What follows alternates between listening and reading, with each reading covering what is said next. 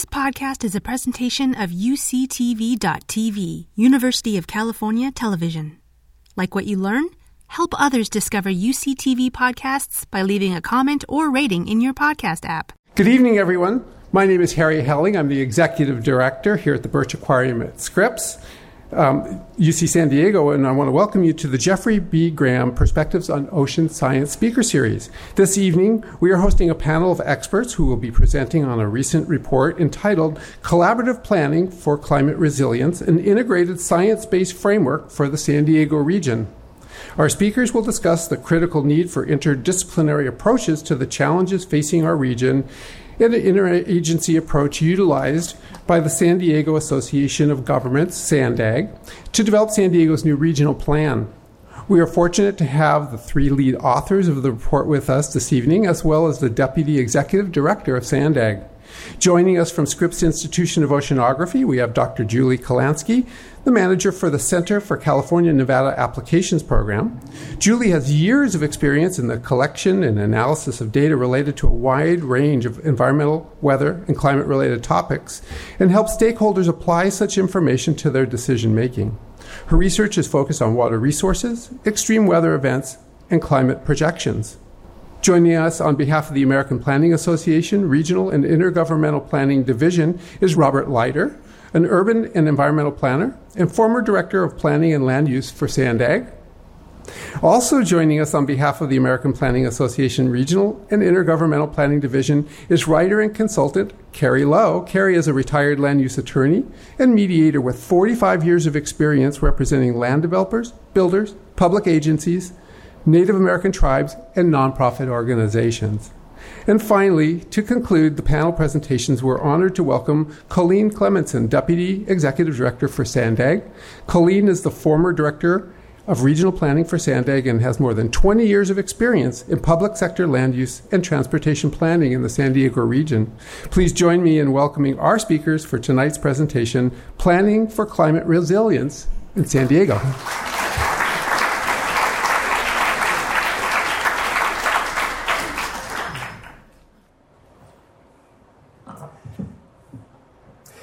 Good evening, and thank you all for joining us here this evening. Uh, we're very happy to be uh, presenting to you our report on collaborative planning for climate resilience. Uh, as um, you just heard, uh, Julie, Bob, and I were the authors of this report, but Colleen played an important role as well as uh, one of the um, reviewers that whose input was instrumental uh, in finalizing this report.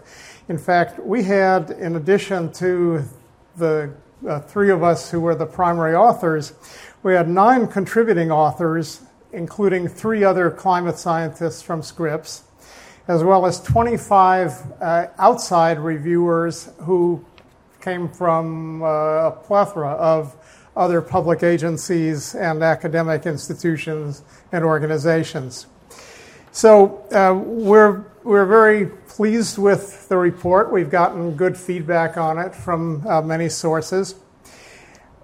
What's important uh, at the outset to understand is that um, those of you, and probably most of you who have been following climate science for in recent years, know that there have been a lot of studies done, uh, and there's many recommendations made with regard to how to respond to climate change, how to reduce greenhouse gas emissions, uh, and uh, what to do about those uh, impacts.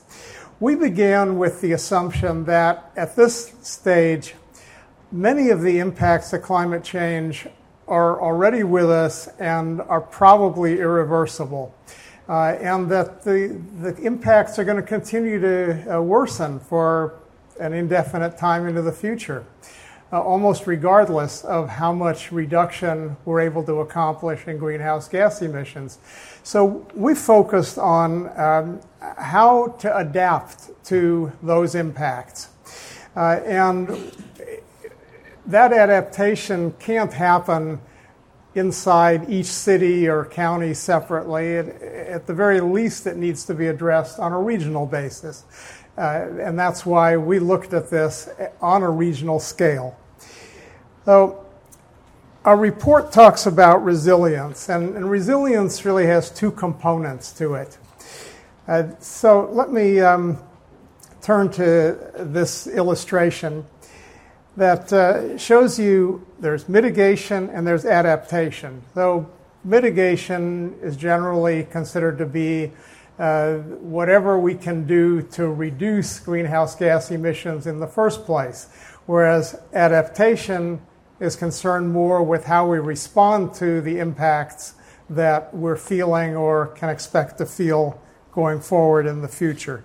Together, those uh, constitute resilience.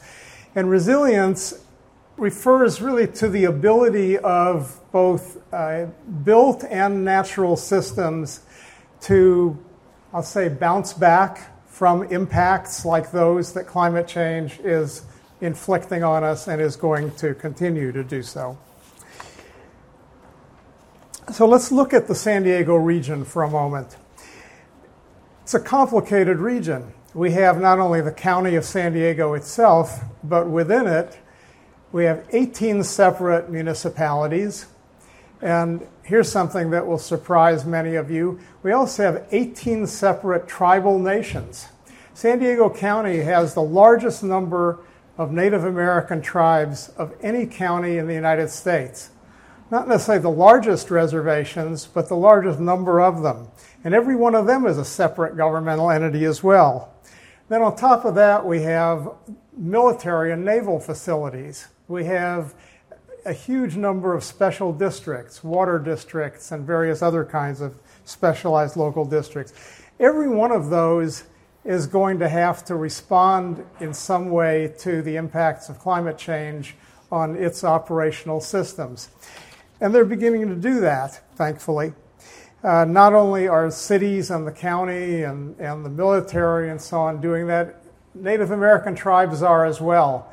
Uh, I'm working with one right now that's uh, looking very closely at how they can uh, adapt their reservation to the very substantial impacts that they're feeling. And frankly, that's something that's true of tribal reservations throughout the county because so many of them are in locations where they're very subject to uh, wildfire, heat, flood, so on, all the, the classic impacts uh, of, uh, of climate change. So we based our report on a, a handful of fundamental framework principles. We wanted to understand the interconnections among the different impacts and how they were impacting these different jurisdictions uh, in our region. We wanted to especially understand the en- environmental impacts on what we call environmental justice communities, which tend to be lower income communities, communities of color, uh, tribal reservations uh, other communities that, for various historical reasons, are especially sensitive to climate change impacts. And then we wanted to identify what kind of plans are already required to be uh, prepared and carried out by all of these different entities, uh, and what we could do to facilitate their ability to plan and implement. So, here you have a, a, list, a brief list, of uh, what I'll call key guidance documents. These are documents prepared mainly by state government, but also by regional agencies like SANDAG, uh, to assist local government entities and others uh, in doing the kind of planning that they need in order to effectively adapt to climate change impacts. Now, you can at your leisure, look at any or all of these reports. They're all public documents, they're all available online at no cost. So uh, I encourage you to, uh, to take a look at some of them. You'll learn a great deal more about climate change impacts and especially uh, about adaptation to those impacts. But I'm going to focus just very briefly on two of those, uh, of those guidance documents. The first one is the California Adaptation Planning Guide. This is a document prepared two years ago by uh, the Governor's Office of Emergency Services. uh, is a terrific guide for local governments to use in uh, creating their own plans to respond to climate change and uh, devise um, approaches to adaptation. Uh, it uh, identifies a number of sectors that need to be addressed individually and collectively, and provides examples of actions that can be taken in each of those sectors. So if you look here, you'll see that um, there's quite a variety of sectors that it looks at, everything from public health uh, to agriculture uh, to water and so on. And for every one of those, uh, there are recommendations made and guidance given as to how to address those impacts. Then the other document uh, I want to uh, highlight is the California General Plan Guidelines that are uh, updated regularly by the Governor's Office of Planning and Research. Uh, this is the document that local cities and counties use as their roadmap to how to uh, prepare and regularly update their local general plans, which uh, consume not only the, the overall land use planning and, uh, of that jurisdiction, but uh, more specialized community plans, zoning, and other development regulations, and so on. Uh, so, uh, this is uh, the general plans are what are often referred to in uh, the land use field as the, the, the constitution of land use planning, and because it governs everything else that's done within a given jurisdiction when it comes to land use and environmental planning. Within that, there are two things to take particular note of. One is the safety element, which is one of the, re- the mandatory elements of a general plan. Uh, and that's typically where one would find uh, policies and programs relating to climate adaptation. The other is the environmental justice element, which is now a required element as of a couple of years ago. Didn't wasn't required, didn't exist before that, um, and it does exactly what its title suggests. It focuses on how to bring uh, the, the, requisite level of environmental justice to those communities that uh, need special attention. So, with that, I'm going to pause and I'm going to turn the program over to Julie Kalansky, who is going to talk to you about the scientific basis for our report and the recommendations in it.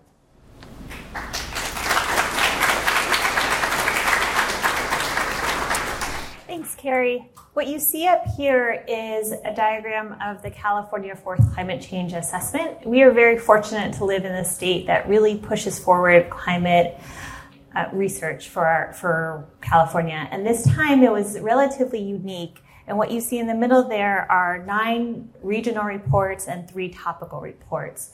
And so this was something where you could actually dive into the climate change impacts at a regional level. And I was very fortunate to be able to co-lead this with a colleague here at Scripps and bring together all the really great researcher and research that's going on in the San Diego re- region and summarize those impacts for San Diego. Um, and then there's also a statewide report as well. And so I'm going to talk a little bit more about some of those climate change impacts that we're expected to see based on projections and also what we've already currently seen um, in the recent history. So, one of these that we can all relate to this week is uh, heat waves. And so, what this figure is showing is the, the, the, difference between the red and blue bars are the type of heat wave. And so, what we're feeling right now, how it's still a little sticky and it hasn't cooled off, is one of these nighttime accentuated heat waves, and those are the blue bars. And the red ones are the daytime, the, the, when it gets really hot. And as you can see, since about 2005, there's really been an uptick in this. And this one goes through 2020. A colleague of mine has created this figure. And at the end of this year, I'm definitely going to ask her to update it to see what this year looked like compared to the past. Um, and then if you look at the future projections, what you see is so the top figure is looking at the end of the century in kind of a business as normal, so a higher green greenhouse gas emission scenario, what the average hottest day of the year would look like um, in the San Diego region. And if you look at the bottom, you just see the difference from the historical. And so, on average, our, by the end of the century, the hottest day that we're experiencing is projected to be between two or four degrees hotter than it is now. And what's not depicted here, but the figure on the left does show, is not only are they expected to get more intense, but the frequency of these heat waves are projected to become more common. Now, this is one of my favorite figures to show about San Diego. So, what this map is showing is how variable year to year precipitation is throughout the US. And if you look at this map, Southern California jumps out at you. And that's because in Southern California, we have the, in the US, we have the highest year to year variability in terms of precipitation which means some years it's going to be really dry and some years it's going to be really wet. And we don't necessarily know at the beginning of the year if it's going to be wet or dry. Um, and what projections show is that although we already live in this very variable location, that variability is going to increase even more. So the wet years are going to be wetter, the dry years are going to be drier, and knowing that ahead of time is going to be as hard as it is now, probably. Um, Another thing that we know about precipitation is so a lot of our large, very large storms come in the form of what are called atmospheric rivers. And you can see that depicted here as this kind of long, skinny corridor. And it's, it's exactly what it sounds like. It's a, it's a river in the atmosphere. So it's this corridor of water vapor. And when it intersects with our topography, uh, it produces a lot of precipitation. And so these storms are projected to become even more intense in the future. So our, our big storms are going to get even bigger. Um, and then the last thing I'm going to touch on here is sea level rise. And so what this is showing is it just takes a snapshot kind of from a middle of the range model of sea level, and each dot represents an hour in that year. And any one time you see that red dot on there, what it shows is when the sea level has reached the historical maximum, which in La Jolla occurred in 2015. And so this is 2050, and you can see 2075 and then 2099. And those red dots become a lot more frequent as we go in the future. But one thing to note about sea level rise, it's a relatively slow responder. So we have time to think about this adaptation planning. And so this is just one example of how to think about adaptation planning in that there can be steps along the way. You don't have to do everything all at once necessarily. So for example, you know, currently in our beaches, there's beach nourishment, there's berming, and then we already have some existing seawalls. You know, midterm, like they're testing in Cardiff, you have the Cardiff Dunes to see how well that works as a resiliency strategy for sea level extremes. Um, while there's still probably likely to be some beach nourishment and then if you look at that lifeguard station, that's elevated. So some of those structures that are easy to elevate, you could elevate. And then in the long term, you know, there it depending on how well these do and sea level, but we can phase it to see, you know, where that sea level goes. There can be more drastic measures taken. So the harder things to elevate maybe need to become elevated. Some things may need to be relocated, like the parking lot, for example. And the other thing that we touched on on our report in terms of climate science is this idea of compounding extremes. And so compounding extremes can take two approaches. It's kind of a sequence of extremes where you get extreme after extreme after extreme, which is shown here. Uh, so this is in 2017 where we had a prolonged drought, or sorry, prior to 2017, 2014 to 2016, we had this prolonged drought. And then 2017 was a really, really wet year. Um, and so you had a lot of vegetation growth. And then that summer was extremely dry, and we had no fall rains really. And that's when the Thompson fire started because we didn't have those fall rains to kind of su- the, suppress the fire risk. And then after the Thompson fire was finally, we got some of those rains, we had such high intensity precipitation or rainfall, it caused the Montecito landslide. And so this is the sequ- sequence of events that, you know, back to back these compounding extremes, which makes it harder to come back from. Um, in the report, we highlight some other difference of co-occurring ex- extremes. So something that we just experienced were the heat waves and wildfires. So when you get the heat that dries out the landscape, there's higher wildfire risk. Um, another one is coastal flooding. Oftentimes, when you have big storms, you have inland and coastal flooding, and that then there's nowhere for the water to go, so it makes the flooding just that much worse. Um, another one we don't often think about, but the reoccurrence of drought and then wildfire that the um, makes it harder for natural vegetation to come back. And so oftentimes herbaceous or vegetation that's more fire prone will grow, is more opportunistic and will grow back, and so increasing fire risk. And so kind of is a cycle. The last thing that I want to highlight is that again and we talked, Carrie touched on this, is all the different types of organizations that are part of it. But what really as a scientist, I appreciate are some of the boundary spanning organizations we have in San Diego. And so these are groups that help connect us as scientists to those that are making the decisions um, and working on this and can help translate some of that information and keep those relationships. And we're very fortunate in San Diego to both have the uh, Climate Collaborative and the Science Climate Alliance. So with that, Bob, I will turn it over to you. Thank you.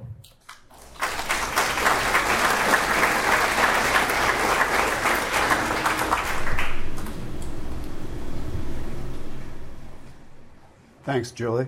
And uh, I want to start by uh, I think you all received a uh, one page green handout. I just want to explain it to you uh, briefly.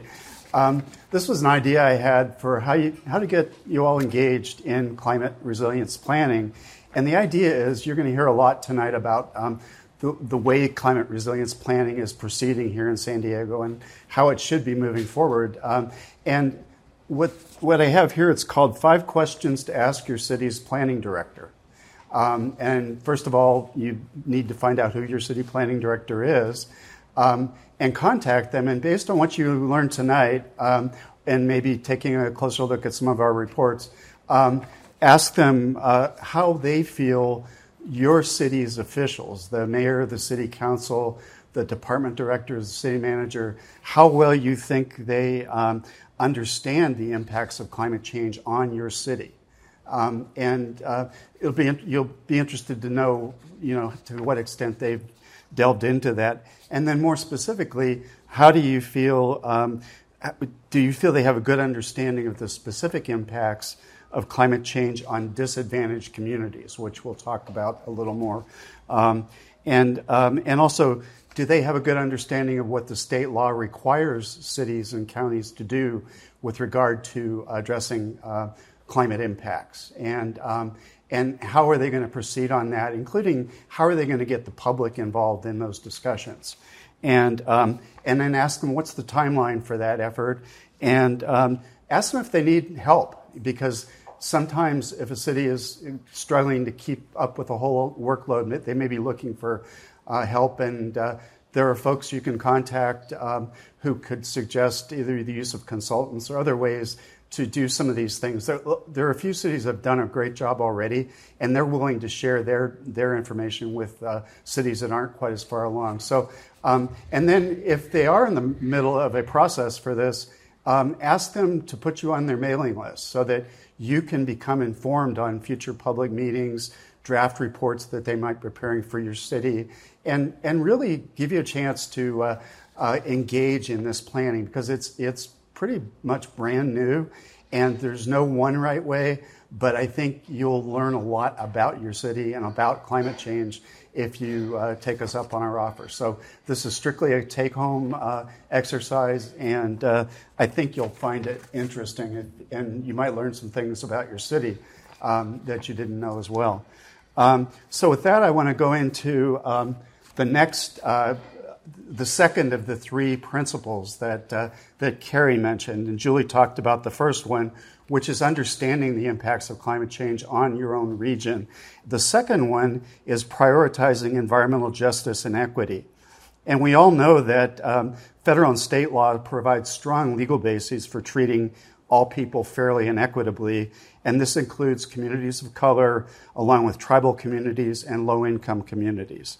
And the next few slides uh, give you some examples of um, what we see in our own region in terms of um, the impacts of climate, or the future impacts of climate change on some of these, um, these particular areas. For example, conflicting land uses, as you see in Barrio Logan, and environmental degradation of some of our creeks in urban areas that are, um, that are affecting uh, low income communities that surround them.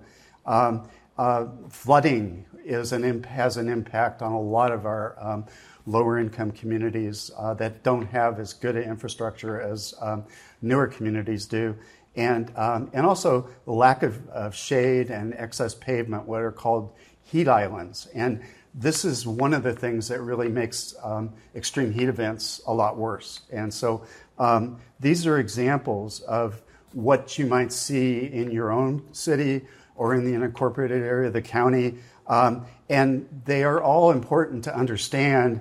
And cities and counties are required now to properly address those impacts. Um, and um, I want to come back a little bit to heat as a hazard because we've all been sweating for the last two weeks together. Um, and so, um, and, and I think it's important to, to understand that, um, that heat, uh, extreme heat, is in fact a health and safety hazard in the same way as floods and wildfires are. Um, a lot of people don't, that doesn't register with them, with them but um, if you look at this bar chart, it's a little hard to read. Heat by far uh, leads to more fatalities than any other weather related event in the country. And you can see that's, that's a big deal. And uh, again, we've just seen, seen that in the West in the last uh, couple of weeks.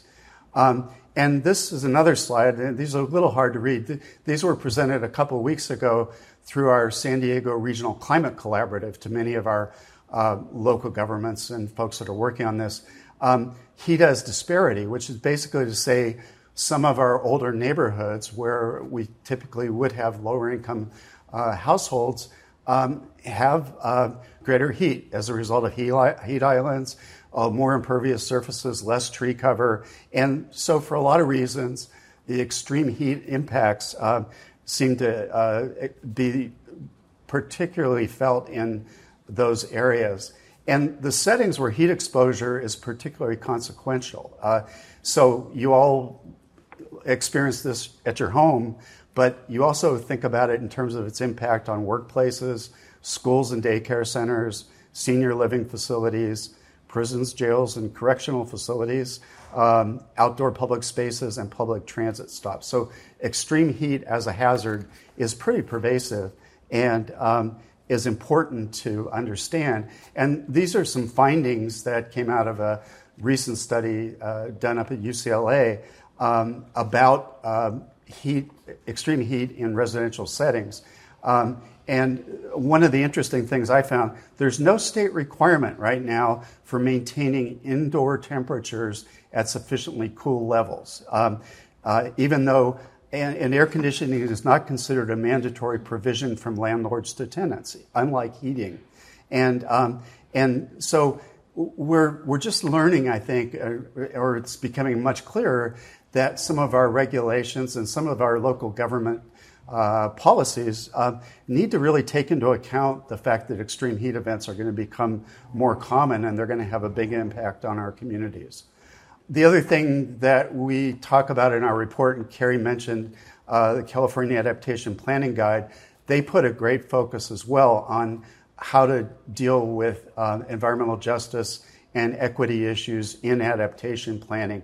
And their point is it's not just about procedural equity. In other words, making sure the people that are affected are brought into the planning process, but it's really looking at how can you provide um, adequate uh, uh, support to these communities to address some of the issues that are particularly impacting on them. And uh, that, that's called distributional equity.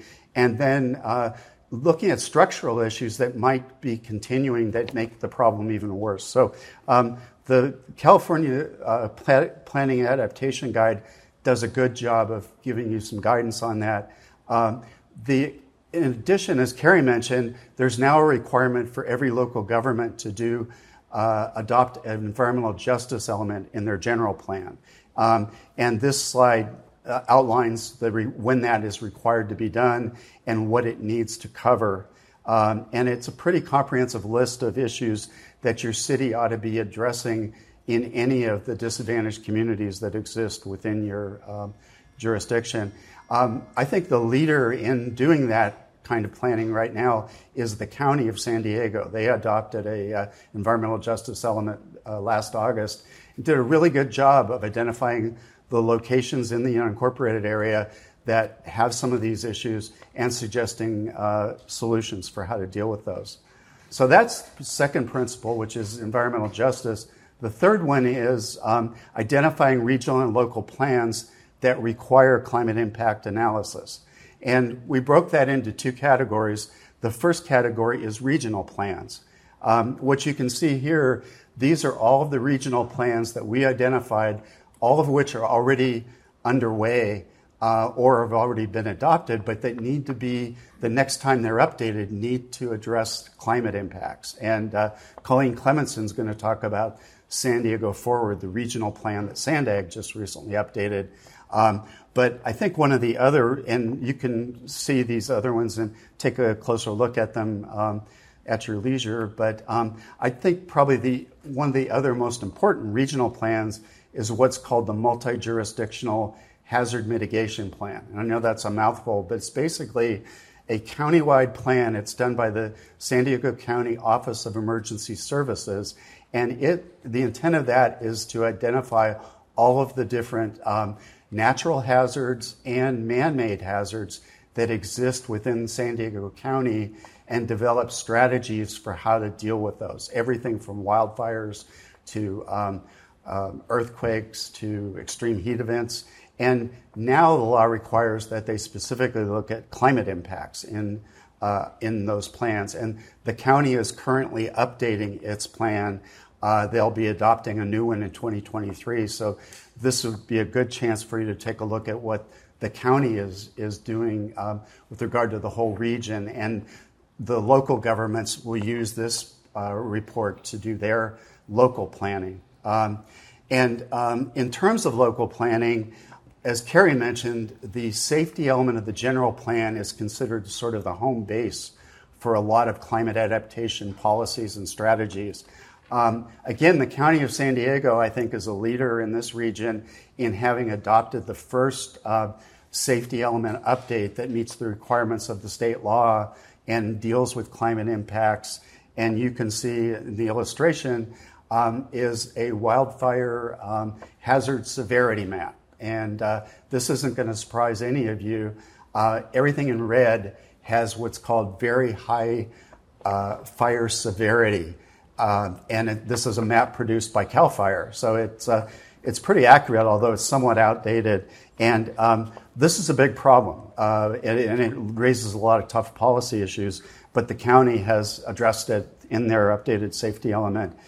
The other local jurisdiction that's done a really good job is the city of San Diego.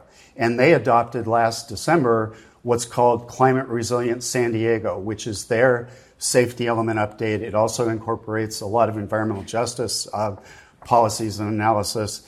And again, the thing I like about this particular plan is it's pretty easy to read and pretty logical. It's not written in plannerese, which um, most of you have read and really hate and I apologize on behalf of all the planners. Uh, we do our best, but uh, this is well written, and you'll understand it, and you'll know what your city is uh, is doing. So, finally, just briefly, I'll um, finish up with what we're calling our proposed planning framework. And um, what we tried to do is organize in sort of a logical manner all of these regional and local plans that um, that we know our region is going to need to do and what we did is we identified four focus area categories infrastructure, natural resources, coastal resources, and public health and safety. And, um, and then we identified two scales regional scale and local scale. And then we look at environmental justice and equity as sort of the lens in which all of these planning uh, uh, focus areas need to be considered. And then when we uh, take all of those individual plans that I showed you in the previous section, you can see that they fall into these categories fairly neatly. And this framework is starting to, I think, get, uh, get some traction in the region in the planning that's being done. And I think you're going to see it continue to do so. It's going to help the planners, it's going to help the scientists, and it's going to help the stakeholders to really understand how all this stuff is uh, happening.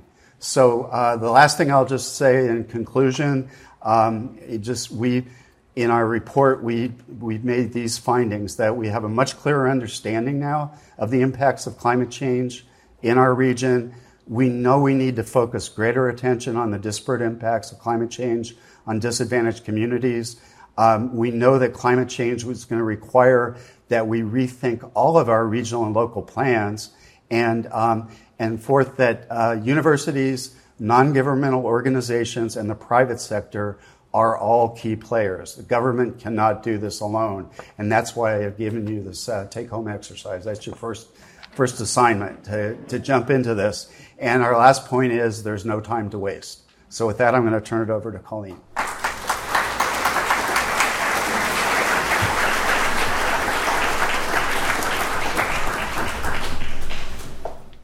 So thank you for that, Bob. And I think probably the no time to waste is really critical. And um, I work for SANDAG, and for those of you who are not aware, SANDAG is we're the San Diego Association of Governments. We're a governmental agency, and we're run by a board of directors. And the board of directors are representatives from each of the 18 cities and the county of San Diego. So it's a mayor or a council member from a city, and then a representative from the county board of supervisors. And what our primary charge is is to do transportation planning and projects and implement those projects. So, an example of a Sandag project is the extension of the light rail trolley that has gone from Old Town up here to UC San Diego. So, we had planned that, it had been in our previous plans. We design it, engineer it, build it, and then we turn it over to the transit agency, the people who run the trolley, to actually take care of it. So, that's the, the 101 on, on Sandag. Um, so one of the things that is that that we have been working on at Sandag is preparing a new transportation vision for the San Diego region and something that will serve generations to come. It's a legal requirement that we prepare a regional plan that looks out to the year 2050 and beyond and that we update it every 4 years. We are super lucky in this region to have institutions like Scripps and some of the other collaboratives available to us because it really allows us to do better planning than I would like to say that is done anywhere else in the state of California. We're one county, we're one region, and we're incredibly um, fortunate to have the resources we have to do the planning here. So the um, vision has actually turned into a plan.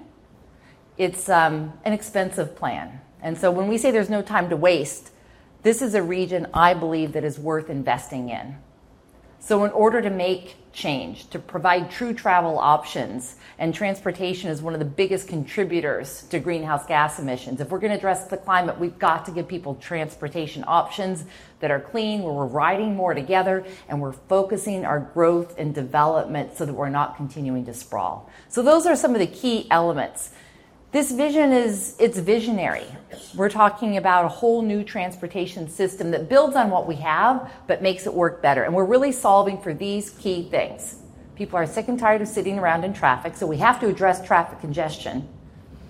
We need to do that in a way that addresses social equity. Transportation has probably been one of the biggest contributors to dividing communities. When Interstate 5 was built, it divided Barrio Logan from Logan Heights. It created this huge area for emissions, for terrible air quality. We've got people sitting at the border for hours and delay down there. That all contributes to poor air quality and greenhouse gas emissions. And some of our poorest communities suffer the most from that. Also, if people don't have access to good transportation, how do they get to education for a better life? Transportation is a key in order for all of us to be able to benefit in what this region has to offer. And finally, the third part of this is meeting our state and federal mandates. And there are very strict state and federal mandates that our plan has to meet to show how we are going to reduce greenhouse gas emissions and the bar continues to rise. And so that was the other reason we took this more um, visionary approach to putting together a regional plan. For the first time, we had more data than we've ever had before. And for you know, decades we've been preparing these plans every four years. And for the most part, we've had the same list of transportation projects in that plan. We kind of do a refresh on the cost estimates, how much we think we're going to grow, where we think we're going to grow um, put a nice new cover on the plan, follow all the laws, and turn it in. This time we said, forget anything we have assumed in the past. Let's start from scratch and let's use all the latest data. What do we know about where people are traveling around the region? For the first time, we actually have the cell phone data to use to see where people are going. Where a lot of people are making the same trips during the same time of day, those are the best options for high speed transit. We see a lot of shorter trips. Those are opportunities for us to do more ride sharing. Those are opportunities for us to think about neighborhood electric vehicles that help us get around for some of the shorter trips and we can share some of those rides. We start with the basics. Where do people live in the region? So the first figure on the far left that has the pink, the darker, that, the darker the area, the higher intensity population in that area. The figure in the center shows where our employment centers are. And what's interesting and what makes this a planning challenge is not everybody works in downtown San Diego. In fact, the largest job center in the region is up here in Sorrento Valley. People are working in downtown, in Kearny Mesa, and, and also up in North County. And so, how we make sure that we are connecting these employment centers where where people live and work is super duper important. How does this all come together in the plan? So, we took the data and we applied what we call five big moves, five big strategies to put a plan together. Have any of you heard of the regional plan and the five big moves? Just the front row? Okay, good. By the time we're done, all of you will know about it. So that's good. Okay, so we took the data, put everything off the table that we had ever thought of before, and put these strategies together. So the first thing, look at the region and let's focus our growth and development in the existing areas. This is tough. This means that, you know, we're going to have closer neighbors. But we have to focus our growth and development in the western third of the region because if we continue to sprawl, we're creating more opportunities for fire hazard. People are long, driving longer distances, and that all contributes to climate issues. So, starting with what we call the mobility hubs, the land uses is focusing our housing and jobs in existing areas. We call these the mobility hubs. Layer on top of that, the second big move we call flexible fleets. So this is actually deploying shared vehicles kind of based on the Uber and Lyft model. Um, if any of you have been downtown, there's something called Fred, which is free ride everywhere downtown. So it goes within about a three mile radius, and that is all sponsored by downtown businesses. So you can use your phone, you, you call Fred, Fred comes and gets you. You may have a couple of other people in the vehicle, but they take you where you need to go if you wanted to go to lunch or a doctor's appointment or something nearby within about a three mile radius. So that concept, deploying that in our densest urban areas, and it can also help us get to um, higher uh, to transit stops where we have a better transit connection. The next layer is what we are calling the um, our complete corridors. So really rethinking how we use our highway system. And if you've ever been on the on Interstate 15, the managed lanes that run through there, buses go free, carpools go free, and people can pay to use the lanes as long as they're not congested. And then that funding comes back in to make the transit less expensive. So then that starts to become an incentive. So deploying that on all of the freeways throughout the region, and that does not mean widening the freeways, means taking the freeways that we have and repurposing existing lanes, taking advantage of the shoulder so all that works better. So this is really reinvesting in a multi probably trillion dollar investment that has already been made in transportation infrastructure, but really doing that with an eye toward climate and equity. The next level is a bus, a, a, very robust rapid bus network. So, if any of you are familiar with the Superloop, which is um, one of the, the rapid buses that moves around this area, it's taking that to the next level where there are actually dedicated lanes for the buses so that you would actually choose to take the bus because it's quicker, it's more convenient. Next is really improving the trolley so that it's faster. Right now, if you're going from the border at San Ysidro to downtown San Diego, it takes an hour. Part of that is because the trolley sits in the same traffic with vehicles. So just by doing what we call grade separations, so if you can take the trolley and make it above or below the roadway, just at certain intersections, we can get people into downtown in 20 minutes. So that 20 minutes, and then if you add it's 25 minutes to get up to UCSD, that is a doable trip and it's far faster than if you were going to drive your own car. That's where we start to provide compelling options. That is the fourth big move, which is known as flexible fleets. And then on top of that, we make um, actually a new investment in high speed commuter rail. So that's the dark purple shown here. So that would be a new commuter rail, most likely a subway that would hit from the border to our major job centers into Sorrento Valley and then connects back in with Oceanside. As we're making these improvements, really speeding up what we call the LOSSAN corridor, so the coaster and Amtrak, there's a lot that we can do there to make that faster as well.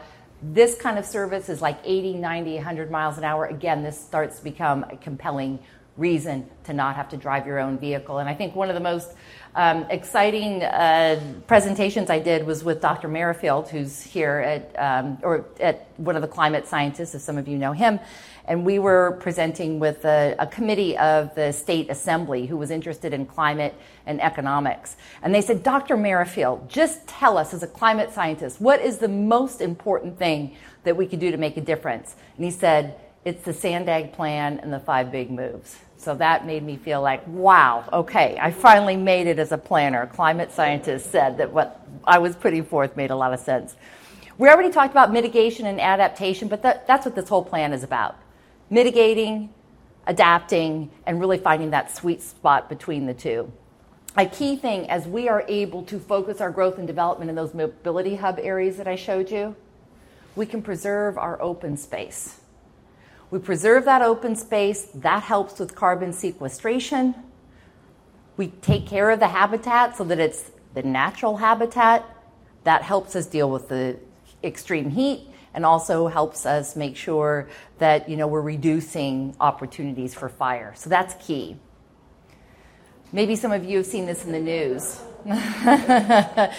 yeah, it's getting scary out there. So um, one of our major rail corridor in this region. This is the busiest rail corridor on the West Coast, San Diego to Los Angeles, known as the LOSSAN Corridor. It's not only important to passenger vehicles, this is a major freight corridor, and it's also how the military gets military equipment up and down the corridor from Camp Pendleton down to the major naval bases. So, critical, critical infrastructure, and it's in extreme danger from water above and the waves below. Maybe you've seen in the news, we are extremely fortunate that our state assembly members and senators have worked really hard. We got $300 million in the state budget to get this fixed. And that means taking the train off the tracks and getting it in a tunnel. When we do that, we can speed this up. And meanwhile, we're working on shoring up these bluffs so that we have that safety in place because it's going to take us about eight to 10 years to get the new infrastructure built.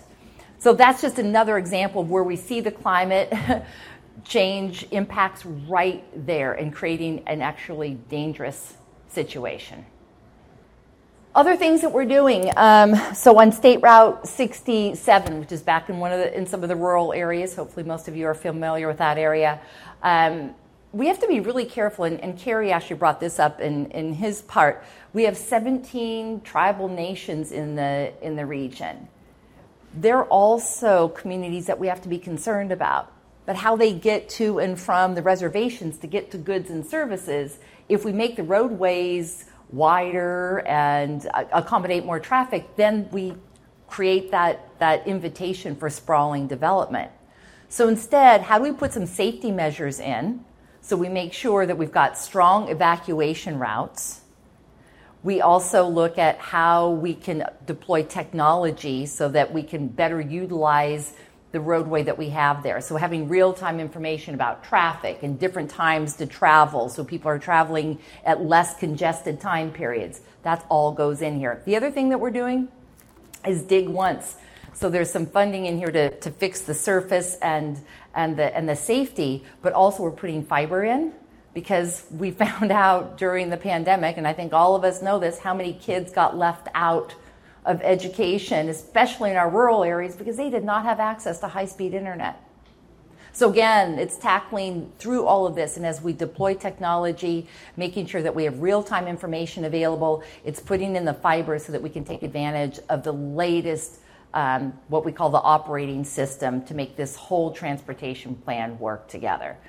We've talked about what all these different impacts are, what happens with temperature and water and sea level rise, and how this impacts the overall environment.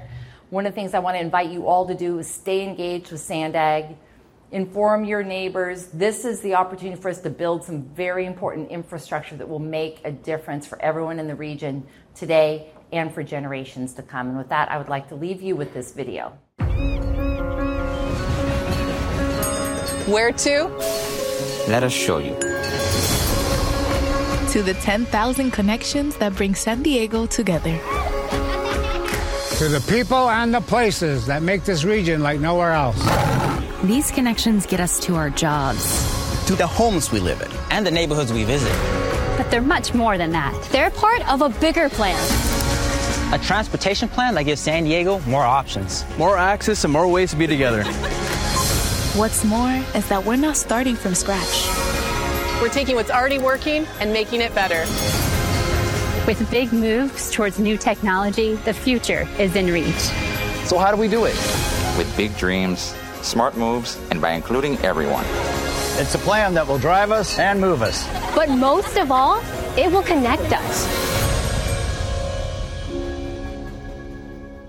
Thank you very much.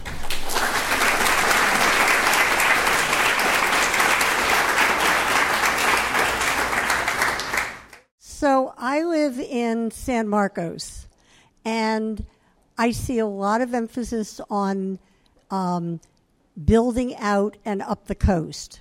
But what are you doing to expand up the 15 corridor so that people like me can go and take um, fast, rapid transit downtown and not take my, and I happen to have an electric car, but I'd still rather take public transportation.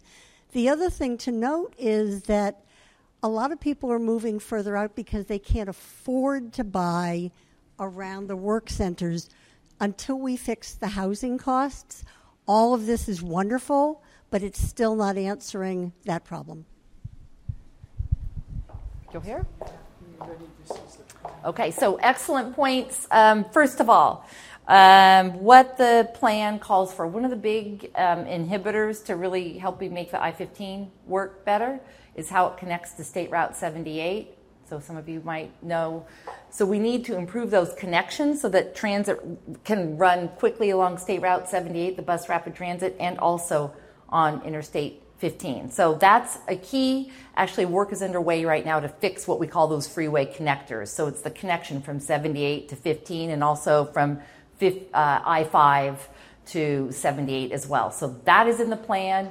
The engineering is in the works there. So that's important. Um, the other thing is there is the, the rail, the sprinter. Unless you live in North County, you've probably never seen the sprinter, you've never heard of it, and it's really slow. It goes. So part of the plan is to like get rid of some of those curves, do some of the grade separation, really truly speed that up. But you hit the nail on the head with housing affordability. Huge issue. What I can say is that the state of California has provided to this region $43 million to start a program. Sandag is putting forward about $60 million, so we'll have close to $100 million. And right now we're talking to developers and the local jurisdictions how do we use that funding to the best of our ability to start getting some affordable housing built in this region. Part of, you know, just, just having more once you have more housing built, you can start to at least deal with the supply aspect. That then, when the when we have more supply, the demand isn't so great, and hopefully the prices will come down. But anyway, you're you're absolutely right. People, what is what do we say? You drive to qualify is is what I have heard as a term in the Bay Area.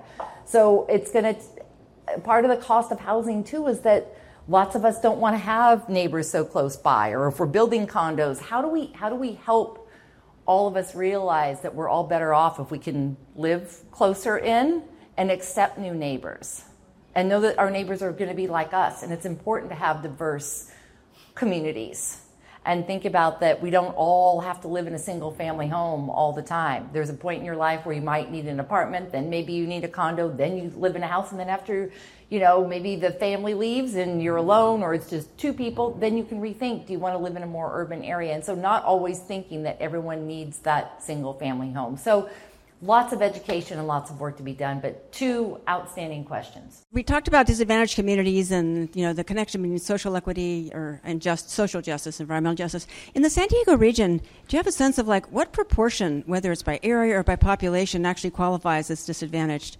And um, the second question is as we're looking at these compounding impacts of climate change and the time to be acting was yesterday, um, are there dollars that we can put in our local region to help get people's attention about how much of uninsured damage are people going to, we just going to have to absorb as we look at not just transportation, but everything becomes increasingly expensive. So, two questions. Thank you. Yeah. Do you want me to do that? Yeah, yeah, yeah. Okay. So, when we talk about disadvantaged communities, they really fall into two categories. So, they are populations by Title VI that are considered to be disadvantaged. And then there are low income. When you look at that together, it's more than 50% of the region's residents. So we're talking about a large population. So we can look at it population wise. Then there's concentrations, certain geographies where there is a higher higher population. And and so I think it's we we look at those areas when it really comes down to it, it, it's low income that we really need to make sure we're absolutely trying to serve so that we make sure we're giving everybody an opportunity for upward mobility. And then do you want to, yeah. yeah. I just wanted to, I want to add one thing to that. Um, more specifically to the question as it pertains to climate resilience planning, the law that requires an environmental justice element of the general plan is focused more on the um, how these communities are affected in terms of health and safety. And so um, the, the law that defines disadvantaged communities that a city is required to evaluate when they do an environmental justice element uh, uses a tool called CalEnviroScreen that the state has put together that actually looks at a lot of different statistics about neighborhoods, uh, their susceptibility to different kinds of environmental uh, hazards that are created uh, by industrial development, those sorts of things.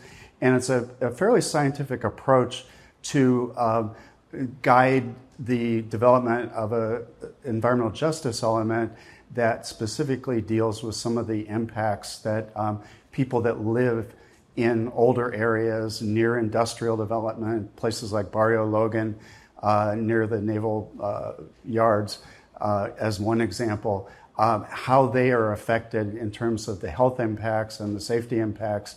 And then the city is required to develop some strategies that um, hopefully over time will make those, uh, reduce those impacts. So um, they're, depending on the planning that's involved, um, there are different definitions, but the one that probably connects closest to climate resilience planning is the um, it's called Senate Bill 1000, and that's what requires an environmental justice element in every general plan uh, once certain criteria are met. Well, I'd like to thank our speakers for a wonderful presentation. Thank you all for your terrific questions and for coming, and look forward to seeing you next month. Thank you. You've been listening to a podcast by University of California Television. For more information about this program or UCTV, visit us online at uctv.tv